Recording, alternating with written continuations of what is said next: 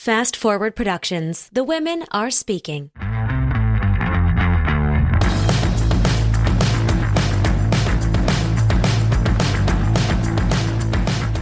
What's up, guys? Welcome back to another episode of the One Broke Actress Podcast, an honest account of actor life, plus a few lessons I learned in the process. I am your host, Sam Valentine, and today we're doing things a little bit differently. So I have been a guest on so many people's podcasts at this point, and I really enjoy getting on someone else's platform and having different conversations. It really changes kind of what comes out and what happens. And sometimes we hit on topics that I think are so important and so different. And I really want to share those with you guys too. So I realized that I have this litany of previously recorded podcasts that I want to also share with you guys. And why not put out pieces of it on my podcast feed? So today I'm going to share a piece of a podcast that I was a guest on, and this was a very big honor for me. I have been a fan of The Financial Diet on YouTube and their Financial Confessions podcast for quite a while. Chelsea Fagan is the host, and I think that her advice is so sound and so professional and researched, and the stuff that she shares about the world of money and also just the world we live in today is so clean and concise. And I'm just a big fan of their content and their videos. When they reached out and asked me to be on their podcast, I was like, am I reading this wrong? Is it, they want me? Somebody wants me? And someone who is a listener sent my name to Chelsea in terms of people to interview in Los Angeles. And it was such an honor. And it's still such a big deal to me to have been invited on their platform. And I really enjoyed this podcast interview with Chelsea. So we're going to play a piece of it today. Of course, I want to credit The Financial Diet with the entirety of the podcast and all of the video. And they are all linked below. If you guys want the remainder of the podcast episode and of the video, you can catch the full thing on any of their channels. But today, we're going to kind of get into what we talked about in December of last year. And it's a bit of a small snippet of the whole conversation. So definitely check it out, like I said. But we really get into living paycheck to paycheck in a city with such high costs and the rejection in the industry. The term Nepo baby is really having quite a year in 2022, and the financial realities of the Hollywood dream, along with why actors sometimes leave this business.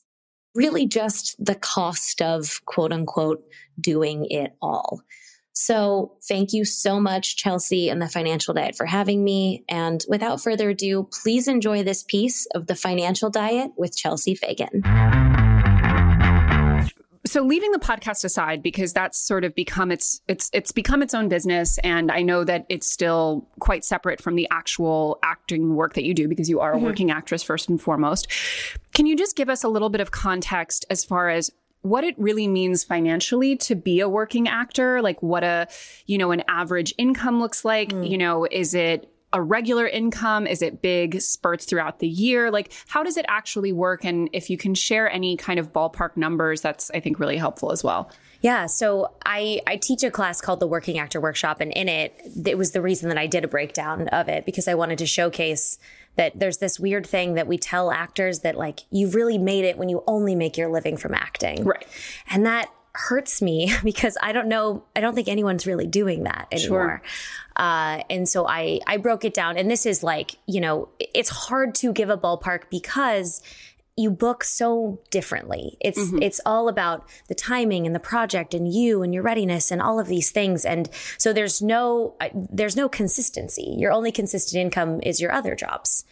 Acting is just a shot in the dark. So, right. For example, a co-star, if you get a one-day co-star, which used to be 5 lines or less, now it could be way more than that. It's just how they classify it in a contract, pays about $1,200, $1,300 for the day. And you get residuals on that, which are, random $20, $30 checks that come in if it's a network show. But most jobs now are streaming. So right. You don't really see a lot coming back from that, if any. Like Netflix, for example, has its own agreement. It's so confusing on the back end. So that's a co-star. And it can take 3, 4, 5 months of auditioning in order to get that one job. So when you consider, if you coach for an audition, which most actors do at this point, the average cost of a coaching is $100 an hour. So if you coached half an hour to an hour for, 5 or 10 auditions that you got before you got that audition, you're basically breaking even. Wow. And that's to say nothing of your actual living expenses. No, nor the expenses of having your headshots done once every year or two, which can be $500 to $600 plus the cost of posting them on the sites, because it costs about $20 per photo to put it on the actor websites. Wow.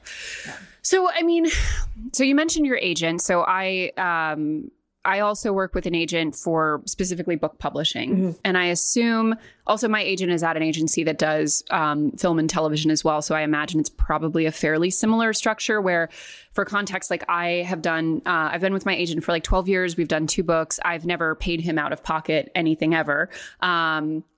But he and obviously the agency take a cut every time I sell a book on, the advance and royalties. Is that a pretty similar structure where you don't pay them up front, but you do pay Correct. Them when you go? Okay, got it. Yeah. 10% is the going rate for most agents. For some agents will take 20% for actors who haven't joined the union yet, because they're not going to get any residuals off of that job. And then you also have a manager oftentimes on top of that. So that's an additional 10. And do you pay the manager up front? No, also only when you get paid. What's the difference? It's used to be a really easy line to follow, but now they're very similar. Oftentimes actors have both, and sometimes actors just have one. It used to be, my favorite analogy for this is that like you're a kid in school, like the actor is the kid in school, right? And you have your parents and you have your teachers. And so your manager is like your parent, and they're supposed to take care of your home base and like hold your hand and help you with your homework. So a manager used to help you get the right headshots or advise on classes or like really proliferate your career over a long period of time. Mm-hmm. Whereas an agent is like a teacher. They have like one job, and their job is to get you auditions. Mm. And, oftentimes parents and teachers would have meetings, or like your parents would help you find the right teacher for the thing. So oftentimes managers will help actors find agents. But now oftentimes managers are also getting auditions for their clients. So the line is very blurred. So it's a good thing in a way, because now you have 2 people fighting for you to get auditions, which is what you need. The more people in your corner, the better.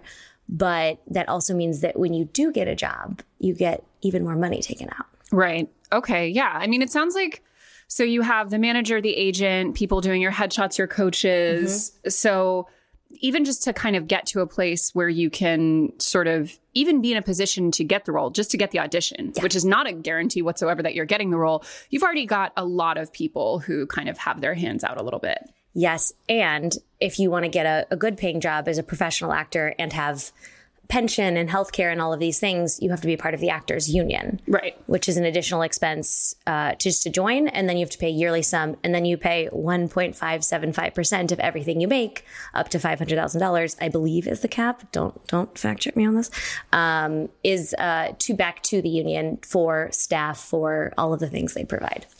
And so we were talking before you sat down, or before the camera was on, about, so you're obviously dressed quite well in a very sort of, professional woman kind of a look. And you were mentioning that this is an outfit you're wearing specifically for an audition that is kind of aligned with what you're wearing. Mm-hmm. You obviously are like very well styled and all of those things. That seems like an additional expense and concern on top of all of this, like having to dress the part for an audition. Oh, yeah. Yeah. You can lean into a community on this, right? So I have, my friend is a stylist, which is lovely and helpful. And I send her pictures all the time. And I'm like, do we like these earrings? Do we like these boots? And it's so, that's building out that community of the people you meet in LA and any city is incredible. Right. But yeah, it's expensive to do things like hair and taking care of your nails and like your face and having proper makeup, and all of these things are not, unlike other jobs, they're not non-negotiables. Right. And I'm sure, listen, and especially as a female presenting person, oftentimes that is a non-negotiable. We just don't say it out loud. Right. But for this job in particular, your makeup needs to look good on camera. Your hair needs to look good on camera. There'll be jobs where they might fuss it up a little bit and you can play, and that's really fun. But for the most part, you need to be able to be camera ready pretty much anytime. Now, emotionally, I gotta be honest. The thing that is most just like I'm impressed and sort of blown away by is the capacity of a working actor by necessity to handle rejection and criticism. Mm. I feel like, you know, my friend that I mentioned who brought me to your podcast, she's a working actress. And she, I think, has been struggling more than anything with, you know, just being able to accept a level of unvarnished feedback and rejection that I think is just not normal for 99% of industries, especially for, you know, as women age, as they become sort of less, I don't know what the word is, almost trendy, I want to say, like, that there's a very, I think it's very difficult for her and for actresses and actors in general to separate out the way they feel about themselves from the way people feel about them or the things that they say to them, and resisting the pressure, for example, to change your appearance as a result, or to maybe adopt not super healthy eating habits as a result and things like that. Again, not saying that that's her case, but that it's, I feel as a non-actor, as a layperson, that it would be so difficult for me to navigate that aspect of things in a healthy way. And I'm just kind of curious as to how you do. Yeah, I am okay with talking totally open about this, but it's so hard to separate your validation of yourself from your validation of your career. And that's true in everyone's job, but it's especially true in this job because we are the business. So like right. Your name is on the credits because your face, your body, your voice, your appearance created whatever the project is.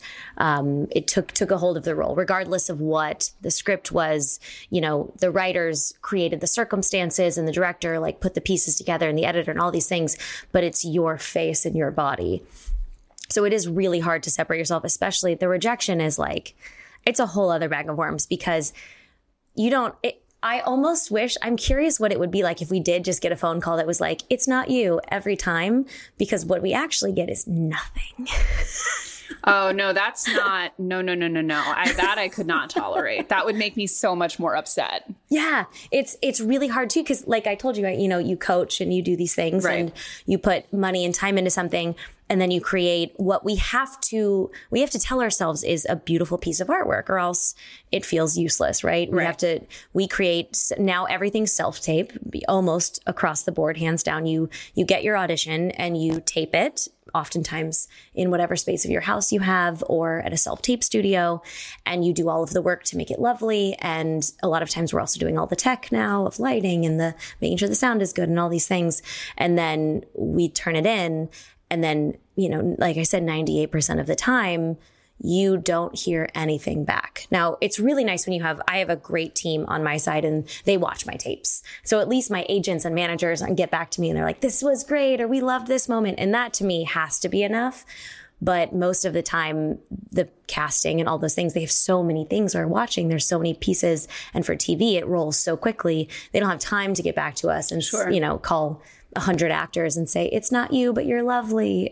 So it's just, and you have to take it and keep moving, which I will say there is a gift in having a lot of auditions, right? Is that you get one and then you're on to the next. And I've already forgotten about anything I did last week because right. It feels so long ago, but that's not always the case. And you're not always auditioning that much. And so there is a letting go of something is really hard. And then it's always good research as an actor to go see who booked the role you auditioned for. Oh, God. Which can be a minefield, right? So what you said about God. Like body image and stuff is huge. And, you know, there's an old saying that like actors don't book, so they cut their hair or like they dye it. And there was a period of time where Emma Eazy-A. Yes. Every girl in this town dyed her hair red because they were like, that was her in. We had no like hot redheads according to the media at that time. So like she was the in and everyone went for it. And now, you know, and then everyone just had red hair, but they were the same person. So they were like not even living in their own essence at that point. Right. So it's really hard to decide what is data and evidence versus like what is mental trash. Speaking of individuals, so one of the videos that we did recently that very recently that our audience really responded very strongly to was a video about the phenomenon of Nepo babies. I absolutely watched that video. Well, listen, I will tell you when we were doing the research for that video, I was like blown away by how many people are Nepo babies that I didn't even know are Nepo babies. It's wild. It's wild. I literally watched a rom-com the other day that I really enjoyed. It's a Netflix rom-com called Set It Up. Oh, yes. Okay, so I really enjoyed it. Okay, this is so gratuitous of me to say that. Never mind, I'm not going to say this. Suffice to say, so I watched this rom-com that I really enjoyed, and then I was like Googling the actors because I really like watching them. Turns out the female lead is the daughter of a very famous actress. Now, does that mean that her performance wasn't fantastic? No, I really enjoyed it. I thought the movie was good, but it's become increasingly rare, I've found, to watch a movie or a TV show and to not have at least one of the principal actors be either like the daughter of a very well-known Hollywood figure or like, you know, the president of Goldman Sachs, basically, which to me is like basically the same thing. And obviously this does exist in other industries, but I think Hollywood is probably the most pervasive, and we don't have hard data on it. It's kind of hard to pull, but it does seem like it's become, especially in things like fashion and, you know, especially in the age of streaming and things like that, where, you know, these are often shows that really rely on having those recognizable names, et cetera, that it's becoming a lot more prevalent. And I'm just curious how you feel about the phenomenon as a working actress, but also how you avoid sort of, I mean, quite frankly, becoming resentful, because I feel like I would be so angry all the time. Yeah. Yeah. Well, that's hard. It's hard. I used to see people talk about the nepotism and all these things, and I would think like, oh, whatever, they just have to be like so good, and then it doesn't matter. Like, as long as the actor is so good, no one cares. But the baseline now for just getting seen in this business is so high that, like, you better be damn good. You totally know what I mean? Like, it is so hard to get seen for more than a few lines and to be actually seen. Like, casting watches your entire tape. The producers see it. The directors see it. It is, because that's not just how you get that one audition. It's how you get your next audition, because people see you and maybe you weren't right for this role, but, oh, let's bring in Sam Valentine. She also did this role, and she did great on this audition. Let's see what she has to do with this. And that's how the game is played long term. Right. And so if that is the case, and you had to be so good to get seen for a few lines, and if you're a nepotism kid, you better be so good. And I think that, you know, sometimes they do get a lot of attention for that. I think we hold them to a higher standard.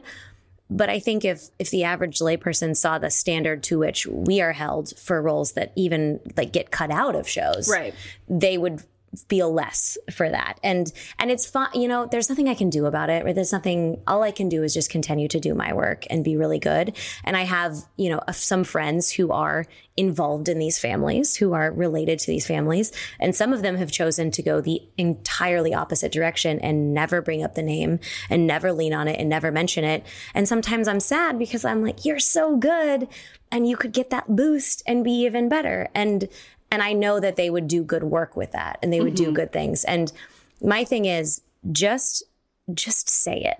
Just say, I had a leg up because I did this. Thank you. Just agree to it. And while you're agreeing to it, look around and look at the people who could use a leg up. And if you are the number one on the call sheet, so like you're the top actor on a show, and you came from a family and you had a lot, and you meet actors who are struggling to get by and are also incredible at what they do, if you have an opportunity to give someone a leg up, give them a leg up. Right. And I mean, I think the being honest about it thing has become, it's a very complicated issue, I think, not just in Hollywood, but in a lot of you know, professional industries where obviously we, even, you know, quote unquote, everyday people, for the most part, are not exempt from having to have public personas, whether that's your LinkedIn page, you know, or your basic social media, which will often be a component of hiring decisions and networking and all of these things. Like, we're forced to live in a way that is a lot more visible than it's ever been, especially obviously for people whose entire profession is about being a public figure. But because of the sort of social media component, I think there's this incredible emphasis that is being placed on like relatability, which was never, I think, a pressure before. I think if you look at, you know, like old Hollywood, for example, those people were like treated like Greek gods. Like it was like the entire concept was they're nothing like us. Like it even was, I think, in the early 2000s, late 90s, whatever, there was that whole like they're just like us phenomenon, which was at the time regarded as surprising. Yes, I can see the magazine spread now. They also walk their dogs. They also drink water. Who would have thought? Also, let's be clear, Tom Cruise, he's not just like me. Like, no. Even Emma Stone, not just like me, I could venture to guess. But I do think that this emphasis on relatability, and I think it also becomes a class issue as well, because, you know, having like pretending that you didn't have an easier time because your parents are famous, like obviously that's not true. That's demonstrably not true. And you pretending like it's not the case doesn't benefit anyone. If anything, it's like I was saying in my video, it's like, it's a little bit like, stop gaslighting us. Like, obviously we know you got the job in small part, at least because of this, but on a class front. And again, to take it back to the struggle of someone who's not really getting by in this industry, like to have people who come into an industry with so much wealth, leaving aside the parent, like being an actor or director, just to come in with such socioeconomic stability is a level of privilege that to deny it and to pretend that it doesn't exist, I think actively makes it harder for people who are financially struggling and who do depend on the job. Absolutely. And I think, you know, I think of myself sometimes, and it's taken me 11 years to get where I am now. And it is nowhere near where I planned to go or where I thought I would be at this point in my career. And that's okay. But even myself, like at the base level, my parents paid for my college. Right. And I make a big deal of saying that to actors I meet, especially actors who are from like non-classically privileged people. So anybody who is not white, middle class or above, or cisgender, or any of the things that I have tons of privilege with, like I have to acknowledge it, because I don't want anyone to look at me and say like, well, she just moved to LA and made it happen. I moved to LA without college debt.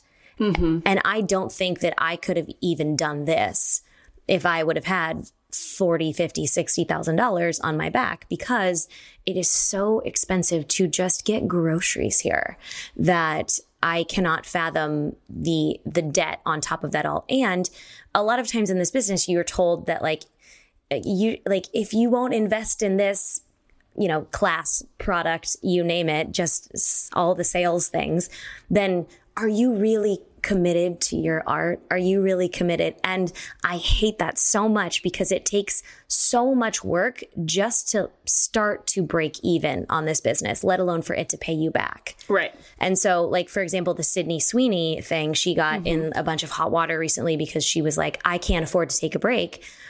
But she's not an Epo baby. And she did come from, her family moved here and brought her up from what I read about her. And I get it, because she's also on shows that she might have a hefty contract, but most of like, I don't know what HBO's residuals schedule is. I don't know what that looks like. I don't know what the streaming residuals are like for that. And it might not be a ton. And so when you take out, like we talked about, the agents and all those things, and there was just a Hollywood, I think it was Hollywood Reporter article that came out yesterday about the cost of being a star. That was about, you know, you also have to pay a lawyer and an accountant and an assistant, and you have to pay to be styled. And we think that everything is just given to us for free, and it's not. And so that also comes into play. And I think I forgot where I came to this topic, but I just think it's the acknowledgement of it is, to me, is beautiful. So it just like ixnays one more comparison we can take off of people's radar. Right. Because if you're the person who is in student debt, who's living on credit cards, who's, you know, basically 80 to 100% of their income is coming from non-acting jobs, and you're on social media or you're following some of these other people who are booking jobs, the math isn't mathing. If they're not being honest, it's very easy to get into a spiral of thinking, well, what is wrong with me? Oh, 100%. Which is extremely unhealthy and unfair, if we're being totally honest. You mentioned, you know, the cost of being a star. You know, you mentioned all these people you have to hire. And this is assuming none of those people are ripping you off, which often happens. You know, we hear a lot of stories, you know, again, as like lay people about these massive celebrities who on paper should have endless amounts of wealth who go bankrupt. And I would love kind of your opinion on the mechanics of that in Hollywood specifically. You know, obviously, I think part of it is definitely just having so many people to pay. But I also think, you know, when it comes to the work that they're doing, the shows, the even the ads, all of that stuff, that they may not even be paying as much as we would assume that they're paying. Mm-hmm. Do you mean in terms of like branding deals and things like that? Or even the shows themselves? Like, I think most people assume like if you have a reasonably popular show or movie or what have you, that you're, you know, maybe you're not on the poster, but you're a you know, a regular cast member, that you're automatically making millions of dollars. Yeah. Oh, I wish that was true. I really do.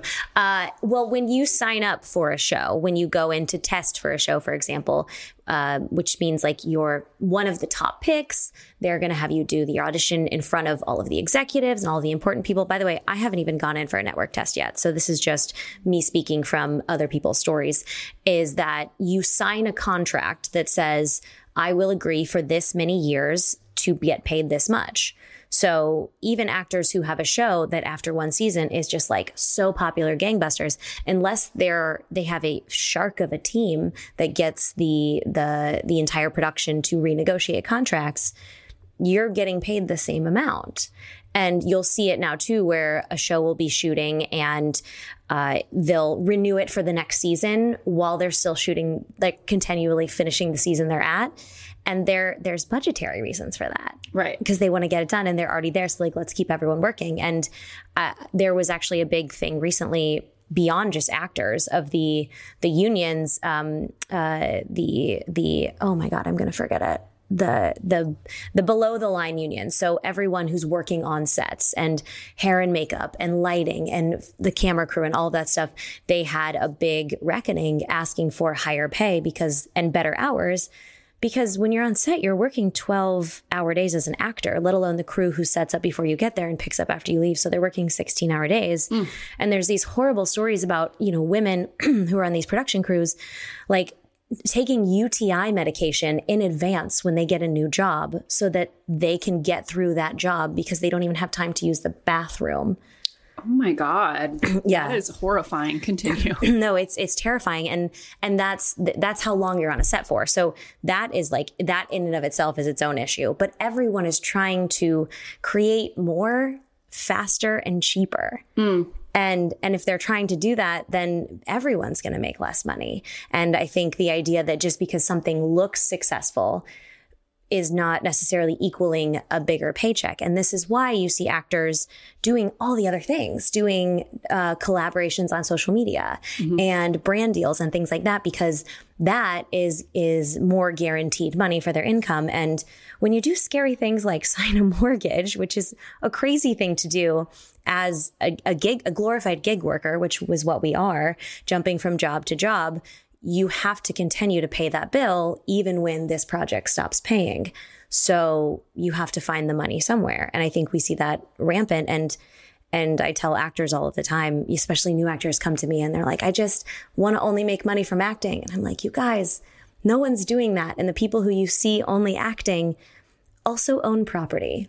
Totally. Yeah. Or they also have hefty bank accounts that are turning over money with a high interest rate. Like they have other ways of making their money. And I promise you, it's not all coming from sets. So like we have to hedge our bets and build our financial bottoms so that we can have a foundation to work on in this gig work. That being said, with the COVID, we lost a lot of good actors. Mm-hmm. And I don't know if there's a way to soothe that.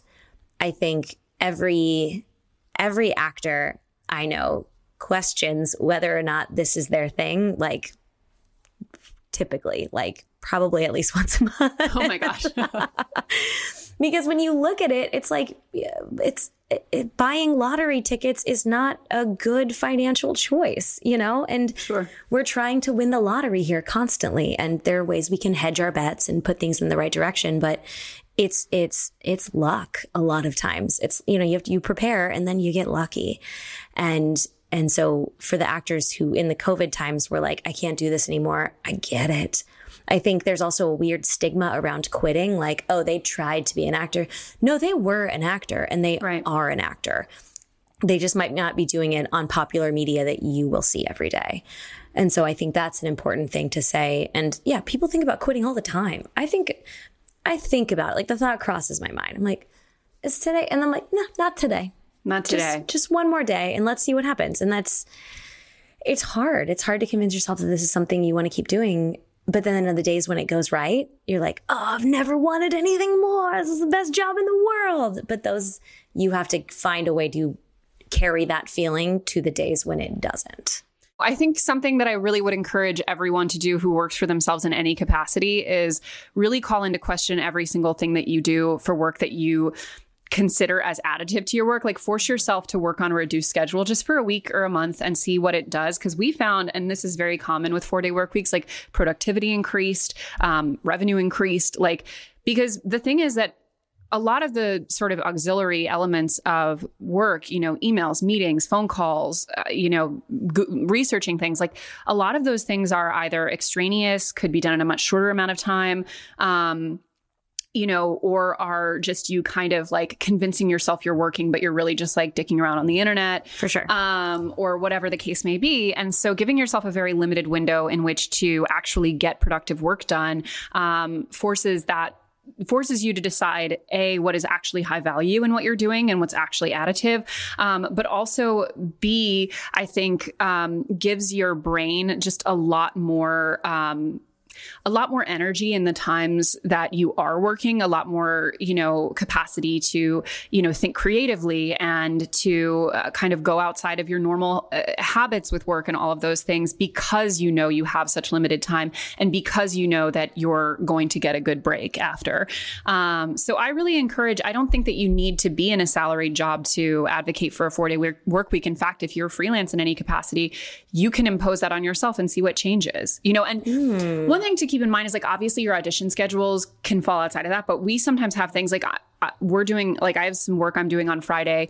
So we just really call it the 32-hour work week. So sometimes, it doesn't fall on the same 4 days every week, but I do think a lot of people who work more quote unquote like white collar or jobs that are not, very, like, obviously if you're working in a hospital, you're probably not doing a ton of extraneous work that could be cut out. Oh yeah. But if at least part of your job is just you sitting at a computer doing stuff on email or whatever, chances are you're probably dedicating more hours to work that are either unnecessary or where you're not really working at all. Mm-hmm. That's great advice, because it also, like, so many actors, we have so many jobs, Right. You're not like the actors you see on TV every day. Like, they probably have various streams of income, like I like to talk about. But those of us who are actively auditioning and constantly in like this lower level working phase, who are leveling up, I own technically 2 companies and I have my acting career. And so to figure that out in terms of like giving yourself time to rest your brain. Like, that was, You said that and I was like, oh, that sounds so lovely and important, because we're just a mile a minute. And with acting stuff too, like the past 2 or 3 weekends on Friday nights, I've gotten auditions, which means I have the weekend to work on it and I have to have it on tape by Monday morning. Mm-hmm. So it does turn into the work stretches into the weekend. But I love the idea of like, then is there a way that I could take Monday off? Like, and I'm CEO of both these businesses. So like, I'm in charge. Take Monday off. I think there's a world in that. You totally should. So as a last kind of question, so you mentioned earlier about women who took time off to have children and then came back to acting. Do you have children, out of curiosity? I do not, no. Okay. I'd love to hear, to whatever extent you're willing to speak about it, and feel free to pass me and cut this, but have you thought about motherhood through the prism of its impact on your career? / do you feel that women in Hollywood have a lot of really have a lot of pressure in regards to not only whether or not to have children, but the way in which they have them. For sure. And this is all speaking from someone who doesn't have kids and isn't interested in having children. So that's another child-free queen in my midst. Hello.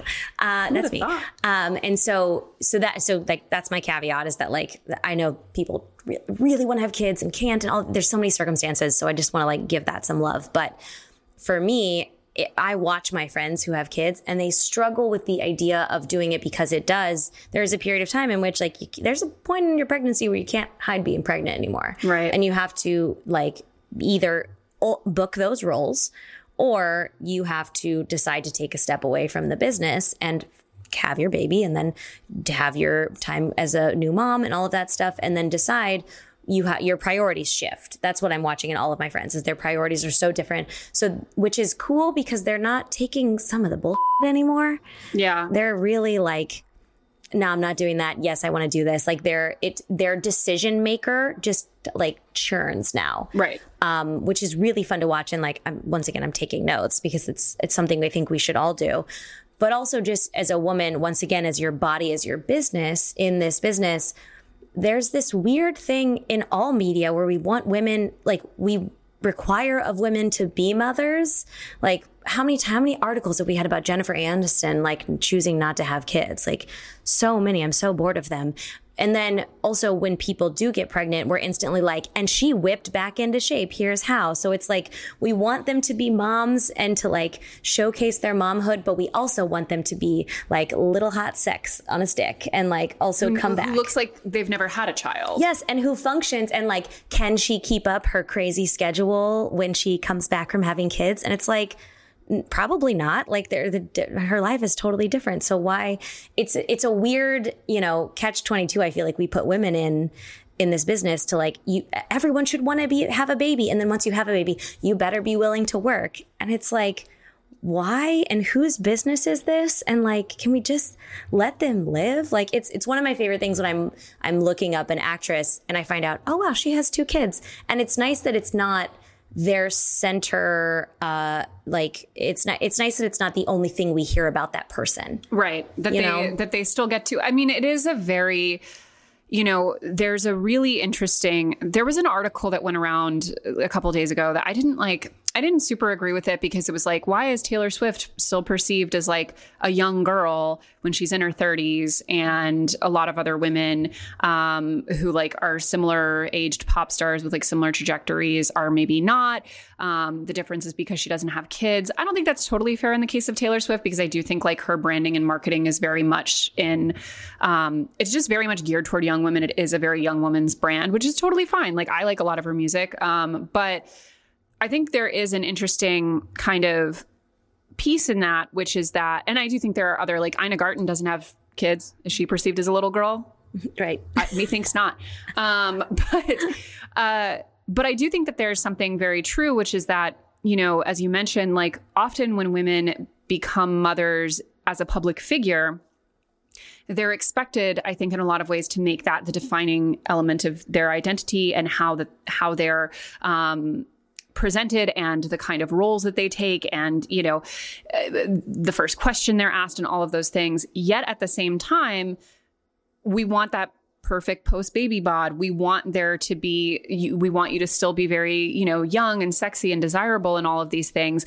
And I do wonder sometimes if part of that is the social media aspect, again making this even more intense, because now when public figures, like we want access to their family. Mm-hmm. We want to see their kids. We want to see their husband. We want to see their vacation.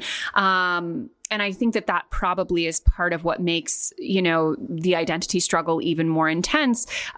Because if the woman's kids are never visible and she's someone who wants to maybe keep them more private, then it's like, why are you hiding them? Are you not proud of being a mom? Are you not like, is that not a big part of your identity?